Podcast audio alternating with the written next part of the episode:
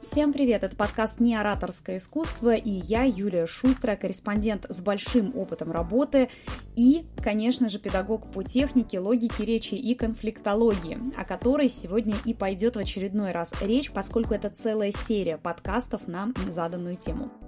Что касается моего опыта работы, сегодня он будет иметь принципиальное значение, потому что говорить мы будем с вами об информационном шуме, о том, как вообще устроены новости, почему это сплошная манипулятивная система от и до и как ей противостоять. Начнем с того, что, может быть, кто-то со мной не так близко знаком, не все подкасты слушал. Я с 17 лет работаю на телевидении на профессиональном телевидении. То есть начинала я прям в региональной телекомпании, потом переехала на федералку, и заканчивалась моя карьера, собственно, пока еще даже не закончилась, я официально до сих пор являюсь сотрудником телеканала «Россия-24». За свою карьеру я очень много куда летала, с кем общалась. У меня круг общения был там от министров и президентов до бомжей. Но самое главное, чем я занималась и о чем редко знают люди, не связанные с телевидением, это специфика работы корреспондента. То есть я занималась написанием текстов, прямыми эфирами. Почему-то бытует такое мнение, я не знаю, откуда взялся этот дурацкий стереотип, но есть такое мнение, что корреспонденты якобы не пишут сами тексты, а что-то там читают по бумажке. Мне просто интересно, если мы их не пишем сами, то кто, блин, за нас их пишет? Покажите мне этих людей. В общем, это бред полный, корреспонденты пишут тексты сами. И вот именно когда ты пишешь тексты, ты учишься правильно выстраивать логику. Я когда когда, кстати, приехала только-только в Москву, мне сказали, указали на дверь в одной из редакций, ну, ладно, назову даже редакцию, это был РЕН-ТВ, сказали, девочка, у тебя логика в текстах отсутствует. И я тогда так злилась, мне казалось, ну как логика отсутствует? Я же уже два года на региональном ТВ отработала, я умею писать тексты, сюжеты. Оказалось, нифига я не умею. Когда ты читаешь текст федерального кора, давайте сразу оговоримся, что я здесь говорю о хороших корреспондентах, действительно умеющих работать. Вы, конечно, можете накидать мне миллион примеров тех, кто пишет плохо, делает не так и так далее, но мы сейчас говорим не о них.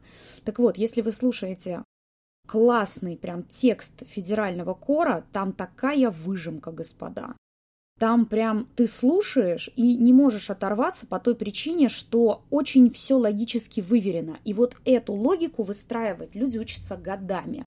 Но на самом деле она достаточно проста. Почему же тогда учатся годами? А потому что элементарно. Не существует учебников по журналистской логике.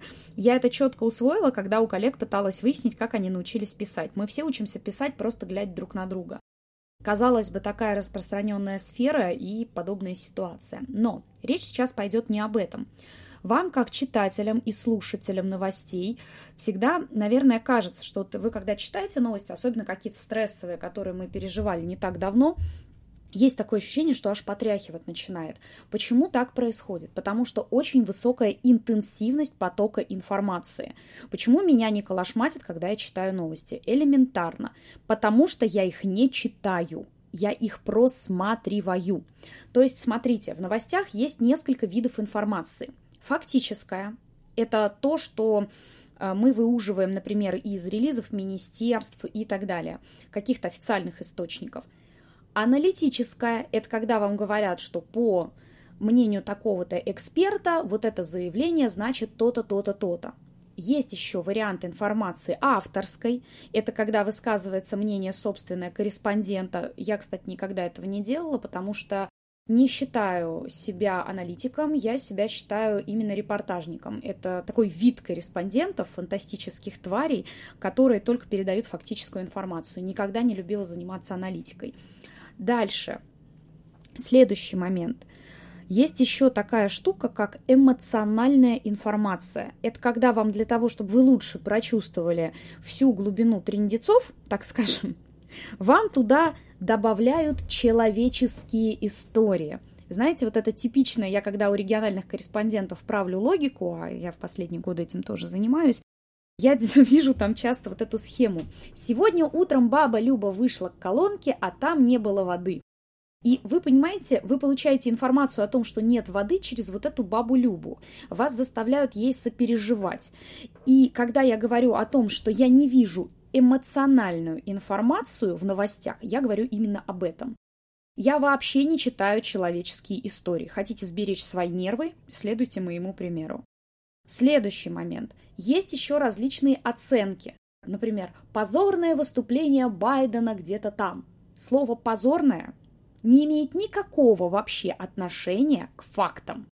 Оно имеет оценочную суть. И вот таких манипуляций, их очень много.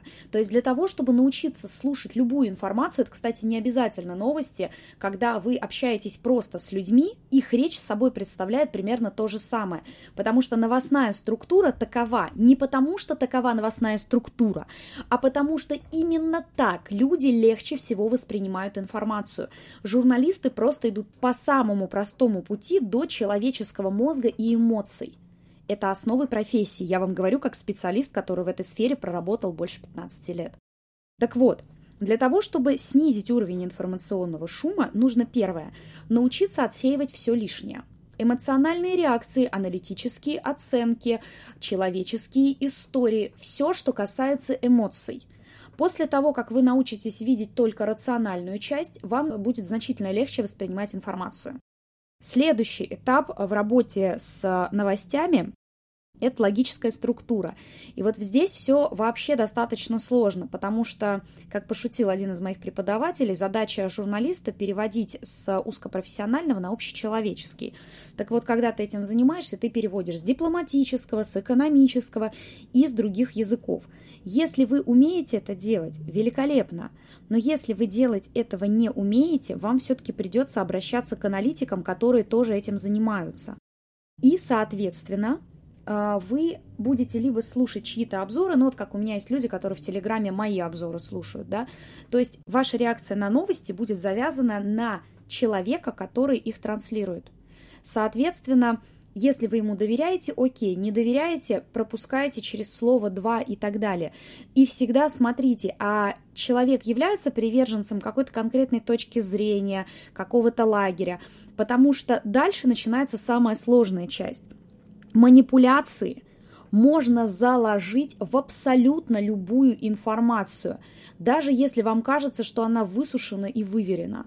Потому что когда вам говорят что-то в стиле раз, два, три, смотри, получилось четыре, да, вы получаете выводы, сделанные уже за вас. Да, это скользкая и опасная тема, и в целом вот этот вот подкаст, он такой пространный, наверное, но мой вам совет – учитесь самостоятельно анализировать информацию и отсекать в ней манипуляции. У себя я выделяю под это там, целую главу в моем практикуме. Но самое важное – это понять, как это применять. То есть, если вы в теории понимаете, вот я же вам сейчас рассказала, как это делается, в теории вы можете все понять.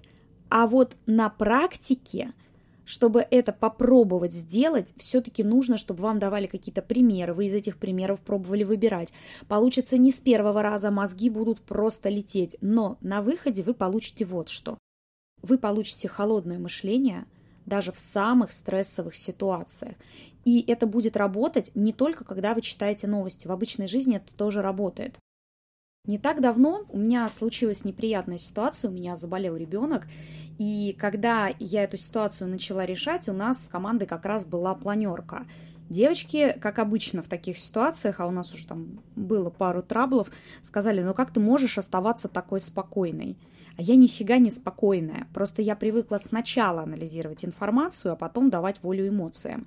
И получается, что я сначала записала его к врачу, организовала так, чтобы муж съездил и повез его уже на нужную точку, перенесла себе все записи к врачу, я тоже у врача была в этот момент. То есть я сначала выполнила все содержательные действия, отметая всю эмоциональную шелуху, сбрасывая в том числе звонки от родственников, что тоже является эмоциональным в данный момент фоном. Я сначала решила все вопросы, мы купили все лекарства, мы съездили на прием, и только потом я начала разгребать эмоциональную составляющую, когда я почувствовала, что у меня есть на это силы и появилось время. Чувствуете разницу? И в таком варианте кто-то, да, кто-то сразу по жизни умеет так разруливать ситуации, но кому-то нужно этому учиться разделять эмоциональное и рациональное. Это когда мы работаем с речевой самообороной, с манипуляциями, это вообще первый этап. Мы учимся отделять эмоциональное от рационального. И это дает действительно потрясающие результаты. Люди по-другому начинают себя ощущать в системе жизненных координат и в системе всей информации, которая находится вокруг них. Это был подкаст «Не ораторское искусство» и я, Юлия Шустрая. До встречи! И не забывайте, что вы можете скачать бесплатно мою памятку по конфликтологии. Пишите в любую соцсеть «Хочу памятку» и получите ее совершенно бесплатно.